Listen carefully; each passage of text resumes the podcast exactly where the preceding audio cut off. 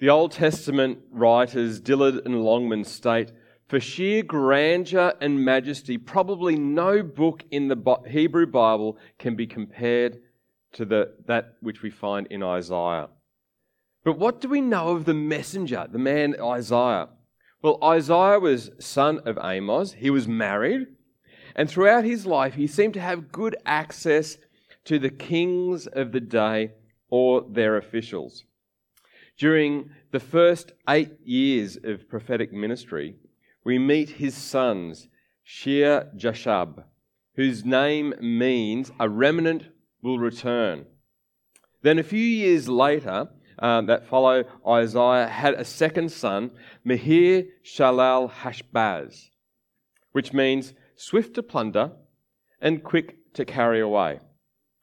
Now, stop and think for a moment. Who wished their parents had named them a different name to the one that you've got? Okay, there's probably a few. All right? Well, get in line behind Shahir Jashub, a remnant will return, and Mahir Shalal Hashbaz, swift to plunder and quick to carry away. Imagine the nicknames that those guys would have gotten at school. Isaiah seemed to be quite a contrary sort of a character. When others were saying that everything is going great, Shear and Baz's dad cried doom and gloom. We're ruined! We're goners! It's all over! The fat lady has sung! But when others are running around like Chicken Little, Isaiah cries out, It's all going to turn out okay. We'll get through this.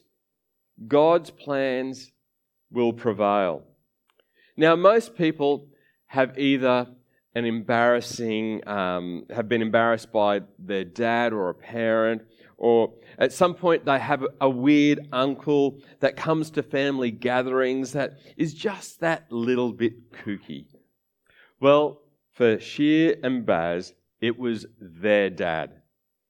Around the time when they're in their tweens, uh, their teens and their twenties, dad starts walking around naked and barefoot not to appear on Judah's most embarrassing bodies or any TV show of that sort of nature, but claiming that God told him to. Not just for a day, he just didn't do a streak run or anything like that. It wasn't for that sort of purpose, but for three years as a sign that he says that this is something that God is calling me to do. Now, the family could have easily become the butt of everyone's jokes um, now, today, if someone if someone claims that God tells you to do something like that, to walk around barefoot and naked, we send around the men and their little white coats, don't we? Well, here's the thing God did actually tell him. God did speak through him, and God worked through him for God's glory. And because of Isaiah's committed obedience, we find him held up for future generations, and he holds a place without equal in the prophetic expectations of the Messiah. And, the, um, and Isaiah, as a book, is the, the second most referenced book in the New Testament. So, while some might at times find his behavior a little bit eccentric, and for his boys, I can only imagine how embarrassed they must have been. Here's dad. He's doing it again. Uh, Isaiah the messenger, as a person, is a passionate, committed follower of God. And he desired to represent God before kings and princes through to peasants alike. A messenger with a strength of conviction and a willingness to be obedient to God and to go where God sent him and to when God sent him to go as well, and to do what God told him to do, and to say what God told him to say. Isaiah is God's messenger, not only for his generation, but for the hundreds of generations to follow. I invite you, if you've got a Bible with you, to turn with me to Isaiah chapter 6. And if you don't have a Bible and if you would like to have a Bible, have a chat to me afterwards. We've got Bibles that we would love to give to you if you need one. Now, Isaiah chapter 6. Now, we don't know exactly when it happened, only the year that it happened in. And whether it was on the very day of the inauguration or possibly in the days that follow, we can't be quite sure. But the expectation or the experience of the inauguration of the new King Jotham seems to be a catalyst for God to be at work, to start a new work through this messenger, Isaiah. For Isaiah the messenger, it was an ecstatic, uh, uh, unbelievable, a bigger than can be expected sort of experience that would change the course of the rest of his life with nation, the nation's future filled with uncertainty and pressure building from surrounding nations as well. Wars and rumors of wars were getting louder and louder. The hope of a nation was focused on this newly crowned King Jotham. Would he strengthen the kingdom? Would he be able to stand the test of time? Would he continue to allow the people to have their gods on the side beside Yahweh God, to have an each way bet for the future? As varied as the views of a nation, so were the expectations of this king. While the attention was on this 30 year old who was now to rule in his own right, God took the year of Jotham's inauguration as an opportunity to show Isaiah who really was king. To show Isaiah who he should really place his hopes in. Not in mere mortals, but in the immortal, in Yahweh God. Let's read Isaiah chapter 6, verses 1 to 4. It was in the year King Uzziah died that I saw the Lord. He was sitting on a lofty throne, and the train of his robe filled the temple. Attending him were mighty seraphim, each having six wings. With two wings they covered their faces, with two they covered their feet, and with two they flew. They were calling out to each other, Holy, holy, holy is the Lord of heaven's armies. The whole earth is filled with his glory. Their voices shook the temple to its foundations, and the entire building was filled with smoke. After all the grandeur, all the pomp and ceremony of King Jotham's inauguration, and the lavish celebrations that accompanied it, all designed to firmly establish the separation that there is only one king Jotham, most would have been impressed with that. Perhaps even Isaiah was moved by the grandeur of the experience. That was until God revealed his magnificence. Isaiah experiences a vision, a revelation from Yahweh God, who is seated on his high and lofty throne, towering over the palatial temple and its grandeur. The row that wrapped around the Lord of Heaven's armies reached to the edge of the throne room. Hebrew tradition understood to see Yahweh God was to die. But some, like Jacob, Moses, and 73 of the leaders of Israel, survived just such an experience. Would Isaiah live to testify? Only time would tell.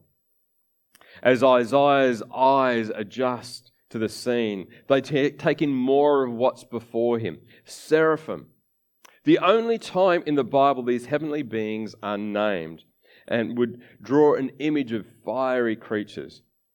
All we know of their description beyond the name is that they had six wings. We don't know, and we shouldn't assume that they were covered with feathers, for not all that fly have, um, with wings have feathers. In Revelation 4, the living beings have wings covered with eyes. On this occasion, in Isaiah, we just don't know. What we do know is with two wings, uh, these fiery beings covered their face. With two wings, they covered their lower bodies. For the word feet could have mean, meant anything from the waist down. And with two wings, they flew. One called out to the other, Holy, holy, holy is the Lord of heaven's armies. With the other calling out in reply, The whole earth is filled with his glory. With such intensity were the depths of the seraphim's calls and their worship of the Lord of heaven's armies of heaven, their commander, their chief, that the temple was rocked to its foundations. Smoke rose from the offerings, most likely from the incense burners, filling the temple with a cloudy veil and an aroma that made this experience overwhelming to Isaiah's senses that shook him to the core. Staggered with the magnificence of the holiness of Yahweh God, the contrasting status of Isaiah becomes fully realized. Brutally aware of Isaiah's shortcomings, his feelings find voice in verse 5. Then I said, It's all over. I'm doomed, for I'm a sinful man. I have filthy lips, and I live among a people with filthy lips. Yet I have seen the Lord of heaven's armies. I'm cut off. I'm ruined. I'm destroyed. Isaiah is not there because of how good he was or because of he was a cut above the rest of the people. There was no distinction for Isaiah between pulpit and pew. Standing before the Lord of heaven's armies, none are righteous, none are perfect or pure. None deserve to be there. Isaiah saw himself and his people as his kin as one with him, filthy lipped and filled with sin.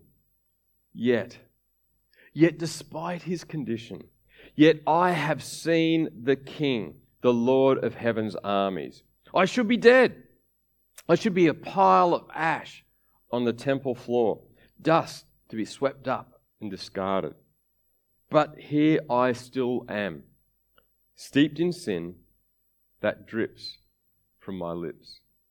Then one of the seraphim flew to me with a burning coal that he had taken from the altar with a pair of tongs. He touched my lips with it and said, See, this coal has touched your lips. Now your guilt is removed and your sins are forgiven. Out of the veil of smoke comes a seraph, carrying something glowing hot. A coal kisses Isaiah's lips, purifying not only his lips, but his life, transforming, transforming him from head to toes. A fiery coal is no more powerful to cleanse than the communion elements of today. But both speak of the one, the only one who imbues the insignificant with significance. Forgiveness was given not from a coal, but from the Creator, who is in his mercy and forgives all those who call on his name. The account continues in verse 8. Then I heard the Lord, who was turning to the other heavenly beings before him, asking, Who should I send as a messenger to these people, to this people? Who will go for us? Then out of out from the smoke veiled threshold came a seemingly small voice. I said, Here I am. Send me. Did Isaiah have a clue of what he was saying? No sooner had the words come out of his mouth, had, had his hands covered it, trying to capture the words that hung in the air and trying to stuff them back into his lungs, hoping that no one heard them. Me and my big mouth. I don't think so. So moved, so impacted by his vision, his experience, Isaiah would never be the same again. Whom shall I send? Who will go for us? Who will be charged with this course of action? Isaiah's life story was changed in a moment, and it captured all of Israel's history as well. His motivation was the experience of God's mercy. My life should be over. After all, when you consider who I am and what I have done, where I've come from and the state of my people, before the Lord of heaven's armies, I should be dead. But you, Yahweh God, you've changed me. You've forgiven me. You've transformed me from head to toes. So, because of your mercy on me, on my life, people need to know that, that you are holy, completely, undeniably holy. People need to know of your glory. And people, people need to desperately know of your mercy. With Isaiah's willingness to volunteer comes Yahweh's affirmation and commission, followed by a summation of the prophet's message and its effect as we continue in verse 9. And he, Yahweh, said, Yes, go and say to the pe- these people, Listen carefully, but do not understand. Watch closely, but learn nothing. Harden the hearts of these people, plug their ears and shut their eyes, that, they, that way they will not see with their eyes, nor hear with their ears, nor understand with their hearts, and turn to me for healing. The ultimate reality is that when the message of God is spoken, it will achieve its purpose. Just as the message from Moses to Pharaoh achieved its purpose, revealing and hardening Pharaoh's heart against God, so God's glory may be ultimately be revealed. We also have that here. Isaiah's message would expose God's people for who they are. And around 700 years later, Jesus, the Son of God, would quote from Isaiah in Matthew chapter 13, verse 12 and 14, where Jesus says this To, to those who listen to my teaching, more understanding will be given, and they will have an abundance of knowledge. But to those who are not listening, even what little they understand, they will have, they, they, sorry, even what little understanding they have will be taken away from them. This is why I use parables, for they look, but they don't really see. They hear, but they don't really listen or understand. This fulfills the prophecy of Isaiah that says, When you hear what I say, you will not understand. When you see what I do, you will not comprehend. The message of God reveals the hearts of the people. To those who want to know and understand, more will be revealed through their hunger and their thirst to discover more. But to those who already think that they have all the answers and they have life sorted out, those who deem themselves to be doing just fine will harden their hearts to this message of mercy. The message would reveal the hardness of the hearts of those people and as a sad indictment on a generation. Those whose greatest claim would, to fame would be to serve as a cautionary tale for future generations on how not to live, fulfilling the warnings of Leviticus chapter 18, verse 24 to 28, and Deuteronomy 28 to 29. With heartfelt concern, Isaiah questions in verse 11. Then I said, Lord, how long will this go on? And he replied, Until their towns are empty, their houses are deserted, and the whole country is a wasteland, until the Lord has sent everyone away, and the entire land of Israel lies deserted. Even if a tenth, a remnant, survive, it will be invaded again and burned. Imagine having, they use a term in business world today talking about KPI, key performance indicators. And the key performance indicators of a successful prophet. People's hearts hardened, check. People obstinate in their ignorance, check. People not turning to God for healing. Towns emptied, country a wasteland, check, check, check.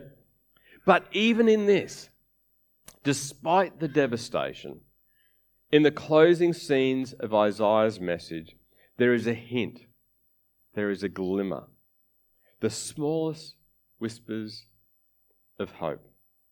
Isaiah 6:13 continues. But as, a, but as a terebinth or an oak tree leaves a stump when it is cut down, so Israel's stump will be a holy seed. This seed would be their Saviour. Not only their Saviour, but the Saviour of the whole world. For God so loved the world. Not just the world in its enormity, offering salvation to every man, every woman, every child across this blue green planet covered with cloud and bathed in sun. But God's mercy would reach into the darkest places of the human heart. It would reach the world in the midst of its brokenness. For God so loved the world that he sent his Son. So, what of us today? When we reflect on the experiences of Isaiah, the messenger of God, how do we respond? I believe that as Christians, as followers of Jesus, each one of us is called by God. Unfortunately, we sometimes mistakenly believe that those who are called by God must move from the pews, as it were, to the pulpit, or from a company to another country to serve as a cross cultural worker. But they, they are ones, yes, sure, that are called to be God's messengers. And while that may be you, but there is a more encompassing question that I have for you. And that is Are you doing what God has called you to do? Have you taken time to ask what God is calling you to do? Not what He might have called you to do when you left school. This is not about recapturing the past, but about being obedient to the present. Do you know what God is calling you to do? And if you do, are you either doing it or are you preparing yourself for it? Like Isaiah, when we experience God's mercy, His forgiveness, it should be life changing, life transforming. You may be still called to be a carpenter, a nurse, a teacher, a solicitor, a homemaker, a retiree, a grandparent. But through God's call, it transforms it from being a job or something that you do to being a vocation, a calling. And when God has called you to be a mum, a dad, a bus driver, a public servant, then shouldn't that transform the way we look at what we do and in whose name we do it? For some, God will call you to change your career. He will call each one of us at different times to step out of our comfort zone. Hopefully, not to walk around buck naked for three years, barefoot, bare buttocks. But it could be something equally challenging for you and scary for you. And like Isaiah, the measure of success may not be how uh, the world measures success. But that shouldn't come as any surprise, should it? Do I know what God is calling me to do? Am I doing it? Am I preparing myself for it? And finally, am I living as a messenger of God's mercy and forgiveness to those around me? The NIV translation puts Romans 12 1 and 2 like this Therefore, I urge you, brothers and sisters, in view of God's mercy, to offer your bodies as living sacrifices, holy and pleasing to God. This is your true and proper worship. Do not conform to the patterns of this world, but be transformed by the renewing of your mind. Then you will be able to test and approve what God's will is His good, pleasing, and perfect will in view of Isaiah's experience of holy God's mercy through the cleansing cold transforming his life and the call on his life. How will you respond to God's mercy in your life today? Let me pray. Jesus, we thank you for the image, the picture, the story of Isaiah, and the call that you placed on his life. That he was prepared to be bold, to step out in faith and to say, Hey, God, here I am. And if you need to send someone, I'll put up my hand and I'll go. I'll step into this moment, this opportunity that, that we have before us. I'll be obedient. I'll be willing to follow you wherever you call me to go. Lord, may we be encouraged. May we be inspired, whether we're a grandparent or whether we're in the earlier stages of our life. Help us to be prepared to step out and to fulfill the calling that you have placed on our life, a calling that stays with us until our final breath. Amen. So, how do we respond today? Well, there's a couple of questions that are on the screen. And I encourage you, if you've got those response cards, that maybe now is a good time to pull those out and to respond to whether it be something else that's happened in the service or the, the questions that are on the screen now. Do I know what God is calling me to do? Then perhaps write a prayer of commitment about that, dedicating yourself to that. Am I doing it? Am I preparing myself for it? Pray for that process that you're engaged in. And am I living as a messenger of God's mercy and forgiveness? Perhaps there's an opportunity where you can commit a prayer for some situation in your life, in your family's life, where you want God to use you to be the messenger of forgiveness, the messenger of God's mercy and grace.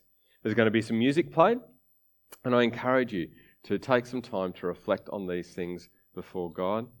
And then after the music's played, we'll sing again and we'll collect those response cards and our offering for today. God bless you.